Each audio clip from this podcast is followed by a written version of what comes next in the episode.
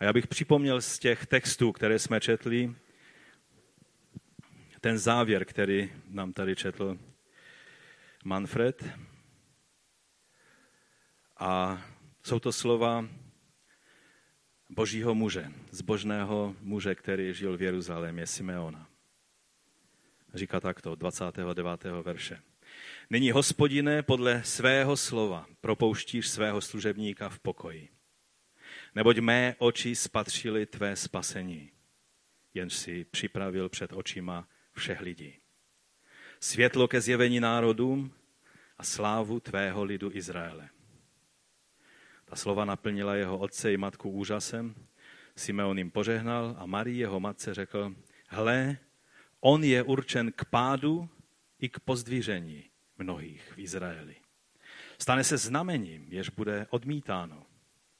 A tvou vlastní duši pronikne meč, aby vyšlo na jeho myšlení mnoha srdcí. Tak tě, pane, prosíme, aby si otevřel toto slovo před námi. Pane, ať tvé živé slovo se stane životem i v nás. Pane, ať, ať potěšení, které dává tvé slovo, se stane naší účastí a ať varování tvého slova nám stále zní v našich srdcích, abychom je přijali a zařídili se podle něho. O to tě, Otče, prosíme ve jménu našeho Pána Ježíše Krista. Amen. Amen. Můžete se posadit? Můj první vánoční bod je, jak jinak, Vánoce jsou čas radosti, veselí a pokoje. Amen? Když byste už ani na to neřekli amen, tak pak už nevím. Vánoce mají být časem radosti. Pro koho jiného by měly být časem radosti, než pro ty, kteří patří jemu? Kdo jiný? Víte, je divné, když lidé jsou natření a mají takové oči, běhají v tom vánočním čase po náměstích, popíjejí ty všechny možné e, nápoje, které se prodávají a, a mají natření v očích a křesťané jdou, jak by šli na porážku. Něco je v tom divného, mělo by to být opačně, že? Vánoce jsou čas radosti, veselí a pokoje. Je to fascinující období roku. Z jedné strany samozřejmě eh, si jsme plně vědomí toho, a tady v tom sboru doufám, že tím nikoho nepřekvapím, že to datum je silně symbolické. Že to není reálný, skutečný čas, kdy se pán Ježíš narodil. To, kdy se pán Ježíš narodil, můžeme mít různé spekulace, ale nic jistého v té věci nevíme. Protože se narodil v pokoře a v ponížení nikdo, žádný kronika římské říše, ani Tacitus, ani Josefus Flavius, ani nikdo jiný si nezapsal to datum, protože jim vůbec nepřipadalo důležité. A ti pastyři, kteří věděli, že to je důležité datum, ti zase možná neuměli psát. Ale já věřím, že nám to nebrání v tom, abychom si plnými doušky užívali té radostné vánoční atmosféry. Většinová společnost tady u nás v České republice sice už dávno má své Vánoce a o těch už o Ježíše vůbec nejde. Když bych měl jeden citát z denního tisku za všechny přečíst, tak přečtu z aktuálně CZ. Eh, citát od Martina Fendricha. On má někdy zajímavé komentáře. Říká takto. Pro nejen českou většinovou societu jasně platí, Vánoce jsou stále dál náboženské svátky. Jsou výrazem naší aktuální víry, našeho moderního náboženství. Bohem jsme si sami. Člověk věří v člověka. Ideální by bylo mít v jeslíčkách sebe jako mimino v povíjanu. Zároveň ale platí, že se čím dál více zvě, zvěcňujeme, ne zvětšňujeme, ale zvěcňujeme, že se stáváme věcmi, svými věcmi. Tomu věříme jako věcí se spravujeme a opravujeme. Vánoce byly opět přehodnoceny v úvozovkách, protože on tam předtím v tom článku píše, jak byly přehodnoceny svátky vlastně toho nepřemožitelného slunce, že na, na vlastně e, narození páně. Tak říká, že teď procházejí dalším přehodnocením. Jen neznáme přesné datum, aby se to, kdy se to stalo, protože modernita je tekutá, jak se dnes říká. A když je tekutá, nedá se přesně určit termín změny, její hrana.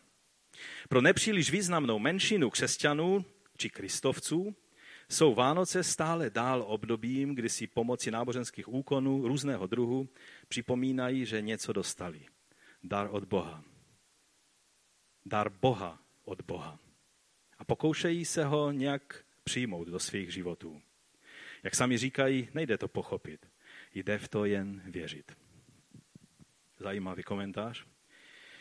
No ale pokud nepatříme k té, oné většinové společnosti, ale v té menšině kristovců, o které mluví Fendrich, tak, která si, nepatříme k té části, která si Vánoce už dávno předefinovala, ale e, stále patříme k těm, jejich centrem e, pozornosti o Vánocích je narození Božího Syna, pak myslíme v těchto dnech na onen zázrak vtělení, na tu inkarnaci Božího Syna, který byl od věku a bude na věky.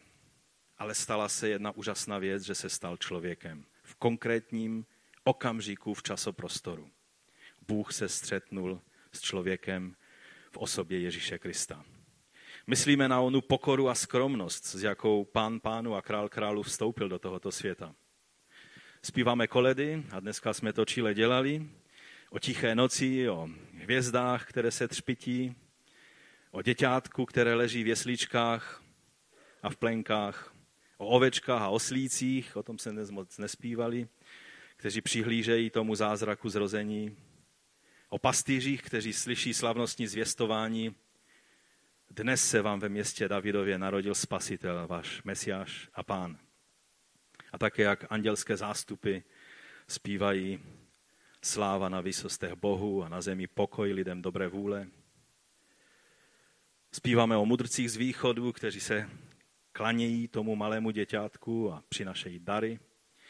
Také o radostném starém Simeonovi, který mluví v prorockém nadchnutí, neboť mé oči spatřily tvé spasení, jenž si připravil před očima všech lidí světlo ke zjevení národům a slávu tvého lidu Izraele.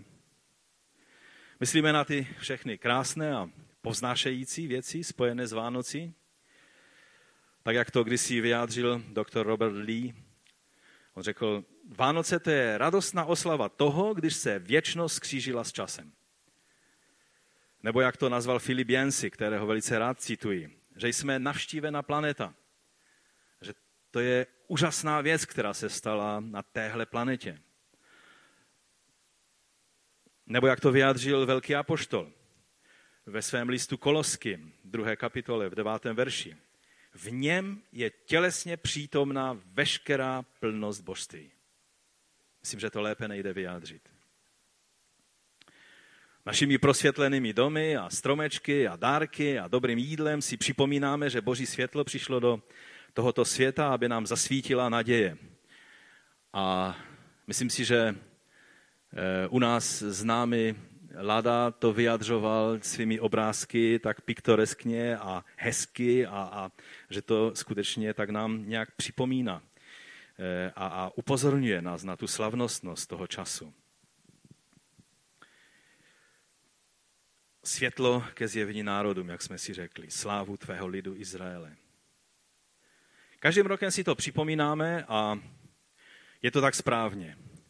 A někteří dokonce jste určitě stihli půlnoční a pak jste ještě zašli na jutřní eh, v pět hodin ráno, no a v devět hodin jste tady v křesťanském centru, to je dobré. To jsou ti vytrvalci, ti ostatní teďka spí. Ale myslím si, že je to dobré, že si připomínáme každým rokem tento, tuto slavnostnost toho, když přišel pán na tento svět. Ale také každým rokem trpělivě vysvětlujeme tady z tohoto místa, ale nejen z tohoto místa, ale i v osobních rozhovorech a v rodinách pravý význam Vánoc. Že to není o nás, že to je o Ježíši. Jednou jsme tady měli kázání, že Vánoce nejsou tvoje narozeniny, aby se to točilo kolem tebe, ale jsou to Ježíšovy narozeniny. On je ten spasitel. On je kníže pokoje. Také trpělivě vysvětlujeme, že on nezůstal malým děťátkem, nějakým maskotem jenom, ale se stal pánem a králem a také trpícím mesiášem, který zemřel za nás všechny, abychom my mohli mít onen boží pokoj. Myslím, že tady v české, moravské, sleské společnosti to je třeba velmi trpělivě a důrazně připomínat znovu a znovu. Protože, jak už jsme viděli z těch citátů, tak význam Vánoc se pro tu většinovou společnost hodně posunul, předefinoval. A tak svět kolem nás je sice plný Ježíšků a Ježíšek tady v Česku dokonce nosí dárky, což eh, v jiných částech světa dělá Santa Claus. Ježíšek je symbolem všeobjímajícího poselství pokoje, toho největšího daru nebes, který se nám, kterého se nám dostalo. Ježíšek je symbolem toho všeho dobrého, spojení všech lidí, dobré vůle. Gloria in excelsis Deo et in terra pax hominibus bone voluntatis. Sláva na vyzostech Bohu, na zemi pokoj lidem dobré vůle. To všechno přijímáme a, a je to pravda, můžeme na to říct amen. Je symbolem naděje pro všechny osamělé a bezdomova, protože i on neměl, kde by složil hlavu. Je symbolem tolerance a pohody, protože i on přijímal hříšníky. Kdo je bez viny, že? Ať první hodí kamenem. Abych citoval ještě jednou Fendricha. Vánoce jsou svátky narození Boha do světa, přiznání se Boha k člověku a ke všem jeho malérům, chybám, hříchům, nevěrám, mýlkám. Vlastně celé svátky jsou jedním velkým symbolem radosti, veselosti, pokoje, naděje a štědrosti. Cítíte, jak pomaličku, ale jistě se vzdalujeme každodenní realitě situace v tomto světě? Ve světě je všechno jiné, jenom neštěstí a pohoda. A o božím šalom, o tom pokoji, který představuje plnost božího zaopatření, prosperity, požehnaní, zdraví, dobra, pokoje, už ani nemluvě. Když měl prezident, americký prezident Obama svoji vánoční řeč v té části světa, kde si Ježíše stále ještě připomíná ta, ta většinová společnost, ne menšina, tak on tam v tom vánočním poselství řekl, možná jste to postřehli. Je to poselství jak nadčasové, tak i univerzální. Nezáleží na tom, k jakému bohu se modlíš, nebo se třeba vůbec k žádnému bohu nemodlíš. A mnozí lidé na to říkají, amen, jak úžasné, jak tolerantní, jak nádherné.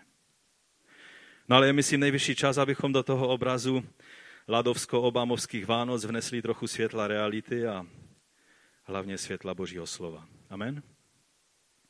Realita v tomto světě totiž, to je můj druhý bod, je v příkrém kontrastu s vánoční atmosférou. Když pozvedneme oči ze svý, z nad svých bohatých vánočních stolů, nevím jak ten váš, ale ten náš byl chutný, dobrý a bohatý, když pozvedneme oči, tak vidíme utrpení, bídu, neštěstí, sváry, boje, hřích, tmu, bolest a strádání. A někdy ti, kteří se tváří nejvíc spokojeně, nejvíc trpí. Protože přikrývají svým profesionálním zezřením, protože nemůžou dát najevo své konkurenci své, eh, své bazlivé srdce. A proto ještě víc to přikrývají, ale o to víc trpí.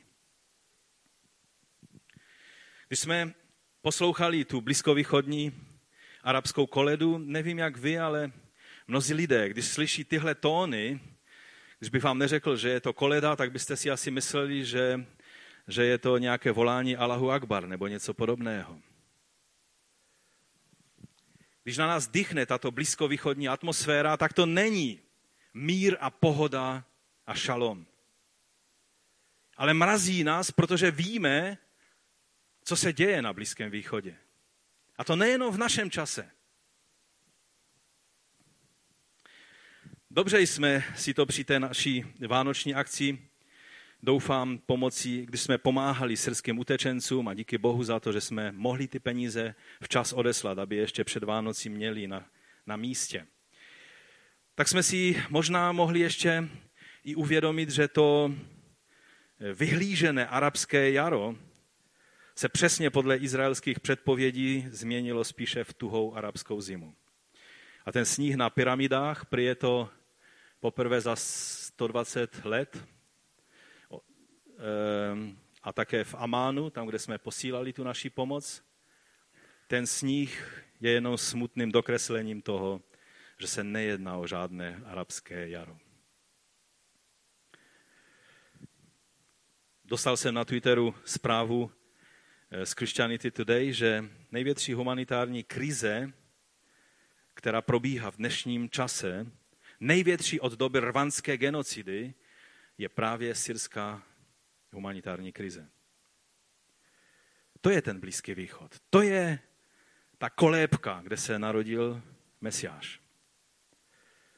Je třeba si uvědomit, že vlastně Blízký východ nikdy nebyl oázou klidu, míru a pohody. Nebo se vám zdá, že, že byl? Izraeli byla zaslíbena země, oplývající mlékem a medem.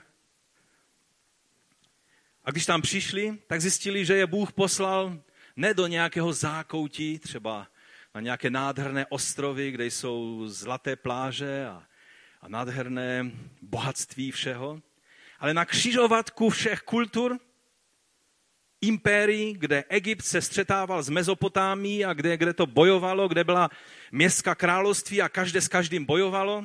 A to všechno měli Izraelci obsáhnout. To nebylo tiché zákoutí, ale místo obrovského bojiště. Ta města, království byla ne nepodobná Sodomě a Gomoře. Ono i Sodoma a Gomora byla ve stejném údolí, že? Místo duchovního střetu, každodenního zápasu Izraele o naplnění božích záměrů na této zemi. Všechny síly toho světa se snažili tomu zabránit. Jeruzalém, co je překlad hebrejského slova Jerušalajm? Město pokoje, ano. Jeruzalém znamená město pokoje. A přitom, když, se, když si vzpomeneme, tak mír tam nebyl snad nikdy od doby krále Davida. Zachariáš dokonce říká, že v onen den učiním Jeruzalém přetěžkým balvanem pro všechny národy. A všichni, kdo se jej budou snažit vzepřít, se těžce poraní. Proti Jeruzalému se totiž zhromáždí všechny světové národy. Když si vzpomenete, jak náš prezident, sice on to tak jenom pustil do éteru, aniž by dělal nějaké závěry z toho, on to tak asi má trošku ve zvyku, když řekl, že by bylo dobré přesunout ambasádu z Tel Avivu do Jeruzaléma, protože Jeruzalém je odvěké hlavní město Izraele, tak se celý svět postavil na nohy a chtěli to řešit pomalu v Radě bezpečnosti. Proč? Nezdá se vám, že prorok Zachariáš mluvil hodně přesně pod vnuknutím Ducha Svatého? Jestli je nějaký balván, ze kterým si nikdo neví rady v dnešním světě, to je město pokoje. A pokud vznikne nějaká třetí světová válka, pak to bude kvůli městu pokoje. Zvláštní paradox. Šťastné a veselé Vánoce. Proč to všechno tak je? Myslím, že je velmi důležité, abychom si to řekli. Abychom do té vánoční atmosféry vnesli tu biblickou perspektivu. Vánoce totiž, to je můj třetí bod, znamenají meč rozdělení. Já vím, že jste si nikdo na stromeček nebo místo stromečku nedali meč. Eh, ani kříž se moc nenosí, že? O Vánocích se kříž příliš nezdůrazňuje. Meč už vůbec ne. Teď je to kníže pokoje, teď jsou to šťastné a veselé. Vždyť by mělo jít skutečně o pokoj, mír a bezpečí, o rodinnou pohodu, o, o ten čas, kdy prožíváme všechno to dobré, co máme prožívat. Rodiny, které celý rok se hádají tak o Vánocích, si žehnají a mluví nádherná a krásná slova. Nevím ale, proč psychiatři mají nejvíce práce o Vánocích nebo po Vánocích. Nevím, proč je nejvíc sebevraž zrovna o Vánocích. Nevím, proč idea Vánoc tak nesouzní s tím, co se děje na tomto světě. A tak ten symbol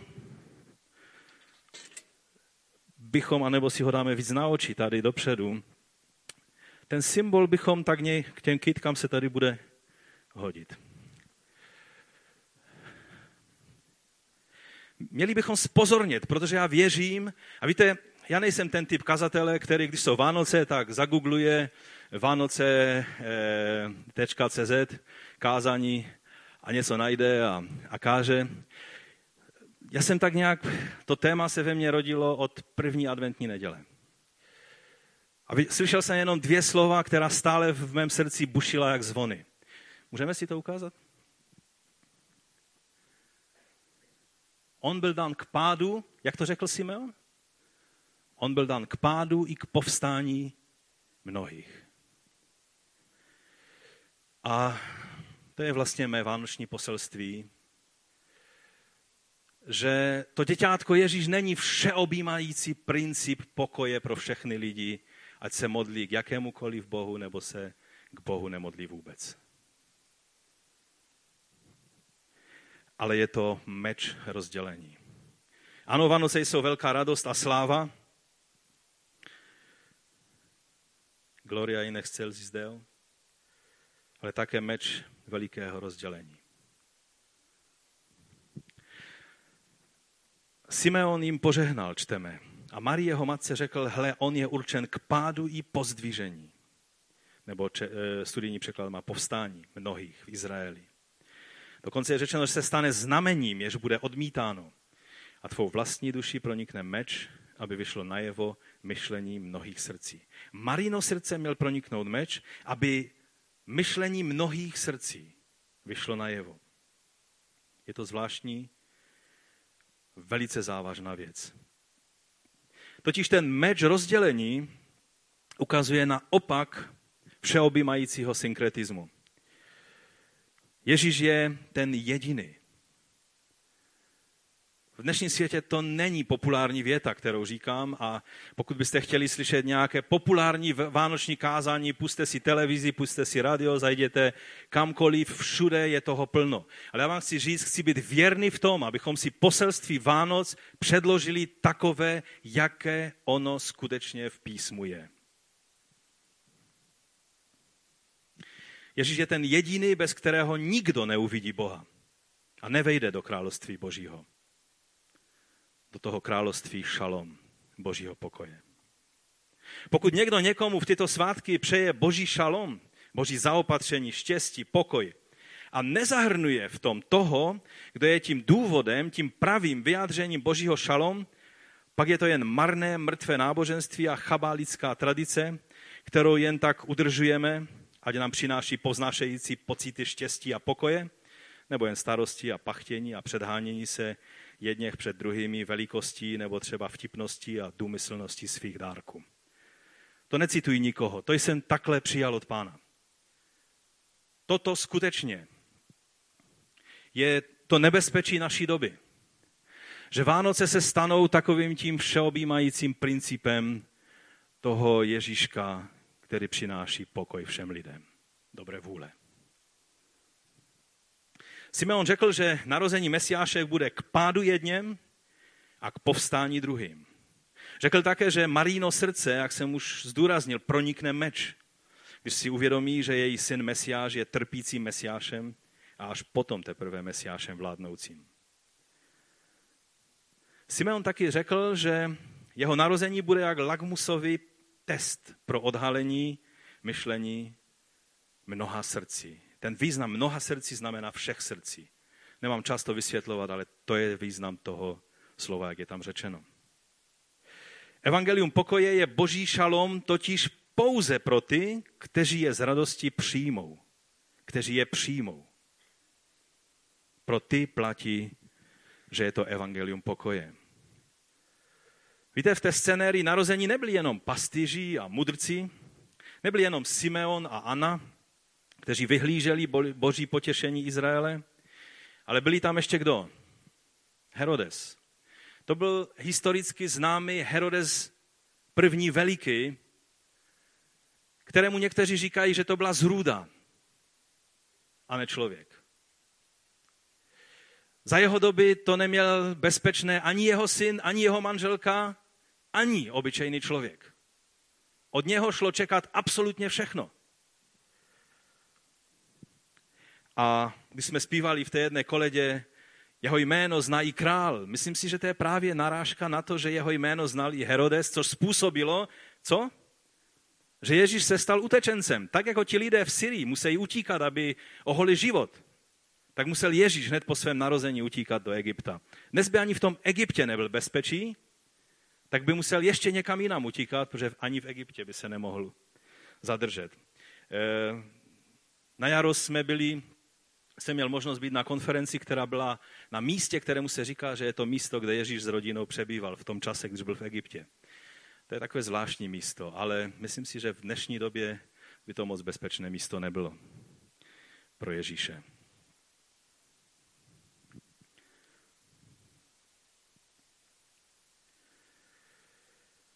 Takže byl tam Herodes, později farizeové, saduceové, jejichž uražená ješitnost také se moc nesnášela s tím božím šalom, které přinášel Ježíš.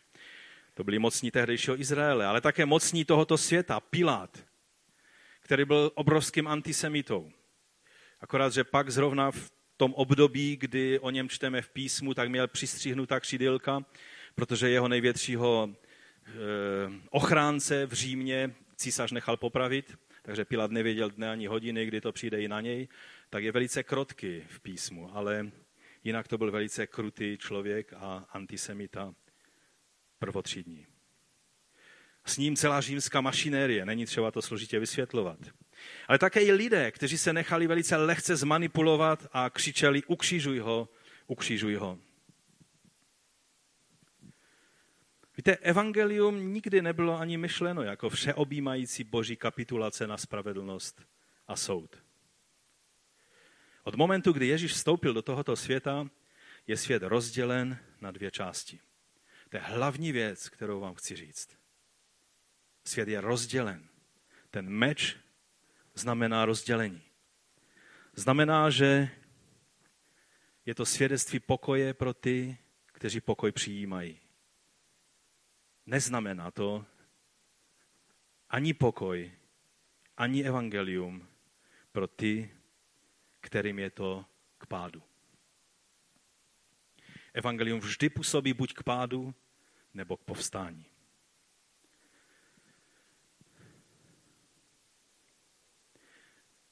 Lukáš to říká ve 12. kapitole, vlastně cituje Ježíše takovýmto způsobem.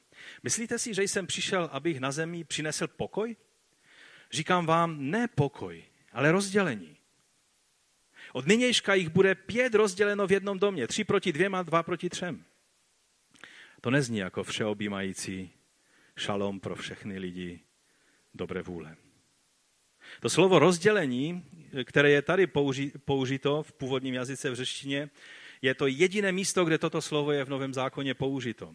A znamená opak antonym, ne synonymum, ale antonymum eh, šalom, toho pokoje. Čili znamená to rozdělení, které, které je opakem pokoje. Matouš cituje Ježíše ještě trošku jiným způsobem, je to 10. kapitola 4. Nemyslete si, že jsem přišel uvést na zem pokoj. Nepřišel jsem uvést pokoj, ale meč. Neboť jsem přišel postavit člověka proti jeho otci, dceru proti jeho, její matce, snachu proti její tchyni a nepřáteli člověka budou členové jeho domácnosti. Celý nový zákon potvrzuje tuto skutečnost a je třeba, abychom si to uvědomili. U Lukáše v desáté kapitole je, je poslání učedníků, aby šli s dobrou zprávou o království a Ježíš jim říká, do kteréhokoliv domu vejdete, řekněte nejprve šalom tomuto domu. Bude-li tam syn pokoje, váš pokoj na něm spočine. Co to je ten syn pokoje? To je někdo, kdo má otevřené srdce na pokoj. To je někdo, kdo hledá boží odpuštění. To je někdo, kdo si uvědomuje, že potřebuje Boha. Váš šalom zůstane na něm. Na něm spočíne. Neli, říká Ježíš, navrátí se k vám. Zvláštní slovo. U Jana v 7. kapitole je napsáno, že zástup se kvůli Ježíši rozdělil na dva tábory. Jedni pro druzí proti. Evangelium sděluje absolutní výlučnost Ježíše. Neslučitelnou s nikým jiným, ani s ničím jiným. Já vím, že prezident Obama je vzdělaný člověk, ale to, co říkal, je pouze zbožné přání, nemá nic společného s realitou.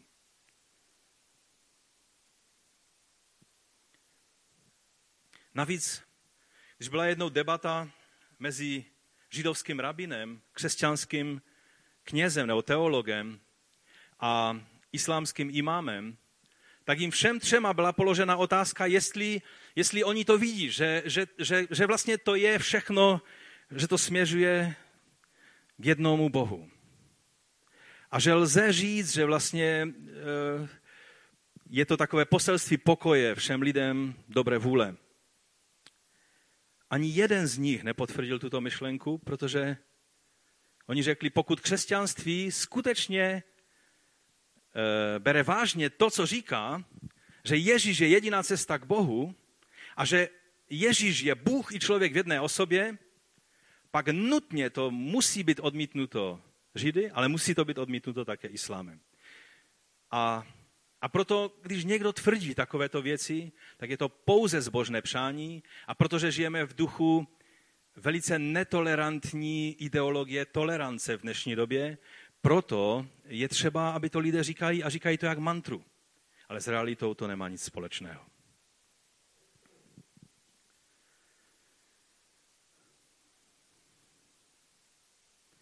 Například Jan 14.6 říká, já jsem ta cesta, pravda a život. A aby to bylo úplně jasno, tak Ježíš dodává, nikdo nepřichází k Otci než skrze mě. V první Jánově, v prvním listu, v páté kapitole 12. verže řečeno, kdo má syna, má život, a kdo nemá syna Božího, nemá život. Nejde to říct jasněji. Pavel to říká tak obrazně v 2. Korinským. Pro Boha jsme totiž Kristovou líbeznou vůni mezi těmi, kdo jsou zachraňováni, i mezi těmi, kdo hynou. To jsou ti k povstání i k pádu.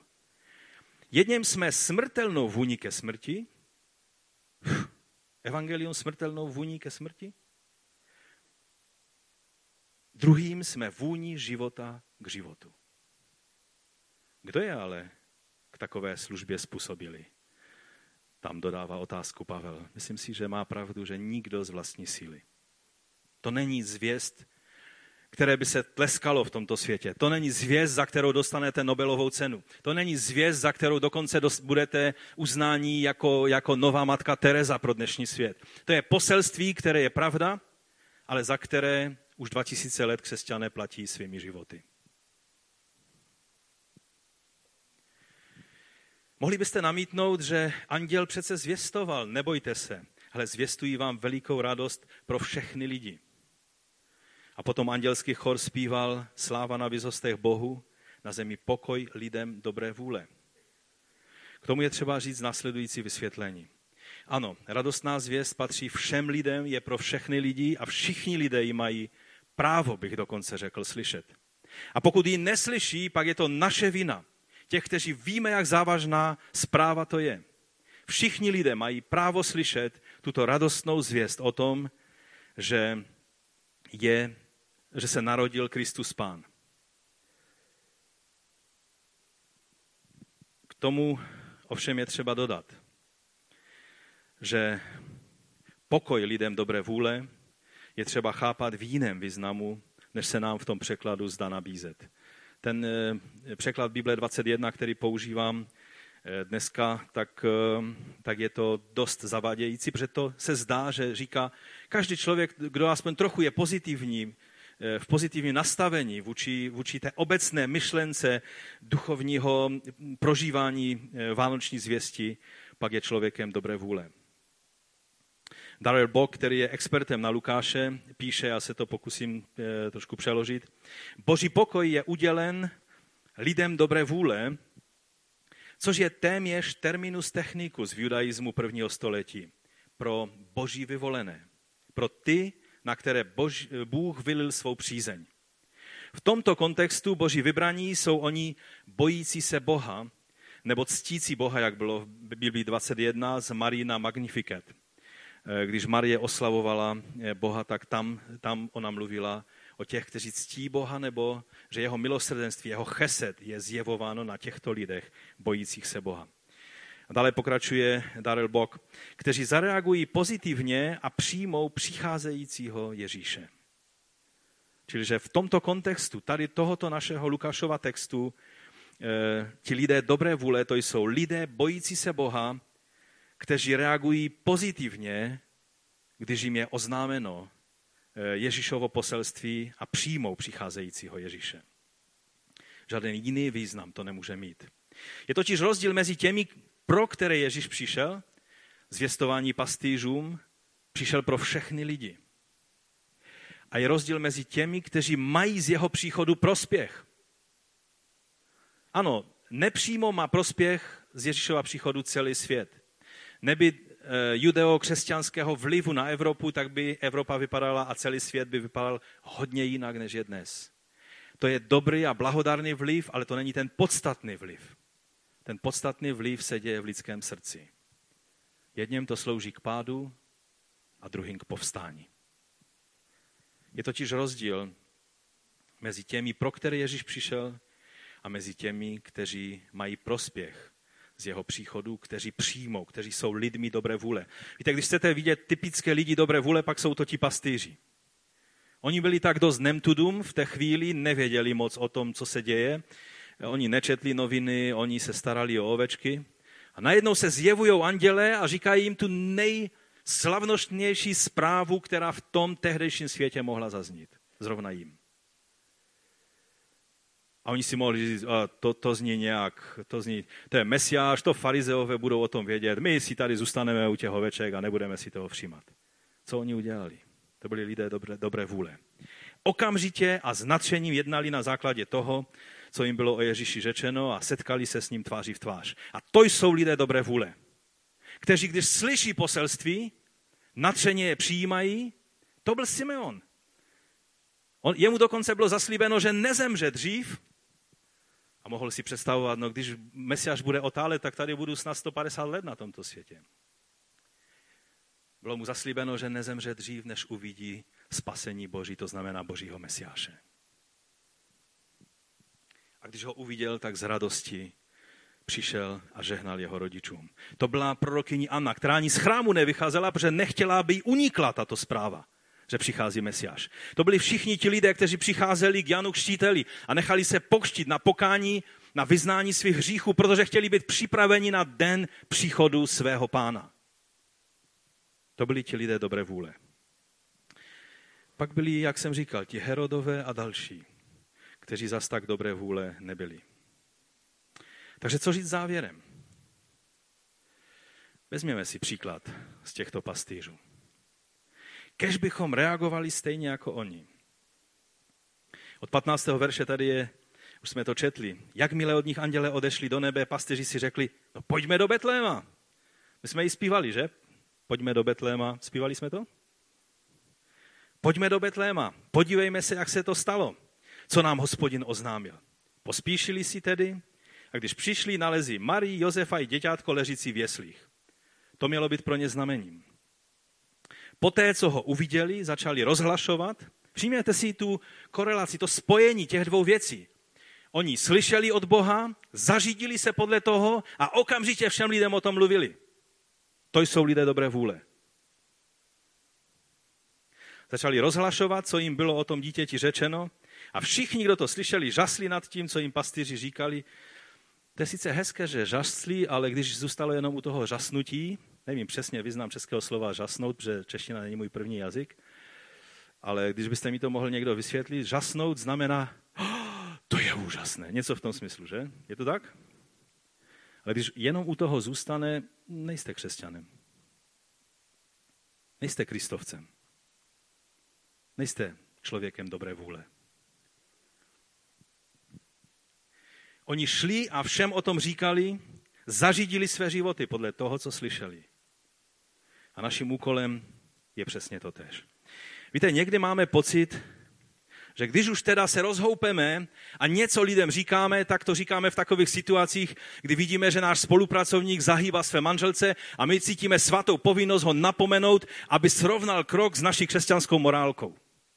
A tak se cítíme nějak svatě povoláni k tomu, abychom lidi narovnavali, abychom lidi mentorovali a moralizovali a napomínali a zapomínáme, že máme být svědky. Čeho? Křesťanské morálky? Čeho? Spíše koho? A budete mi svědky. My, Ježíše Krista, Mesiáše. Víte, náš úkol není moralizovat, náš úkol je říct, je zde Ježíš a volá tě. Je zde Ježíš, který tě volá. Povstaňme k modlitbě. Náš úkol není narovnat manželství svých kamarádů, nebo, já nevím, jiné věci, jeho podnikání třeba. Náš úkol je říct jim o Ježíši. Náš úkol je představit je jim Ježíše, kým on skutečně je. Protože od momentu, co Ježíš přišel na tento svět, svět je rozdělen na dvě části. Na ty, kterým slouží tato zvěst k pádu, je to jejich věc. A k povstání.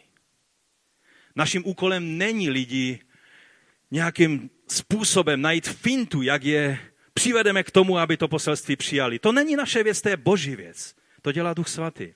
Naším úkolem je jednoduše je představit Ježíši.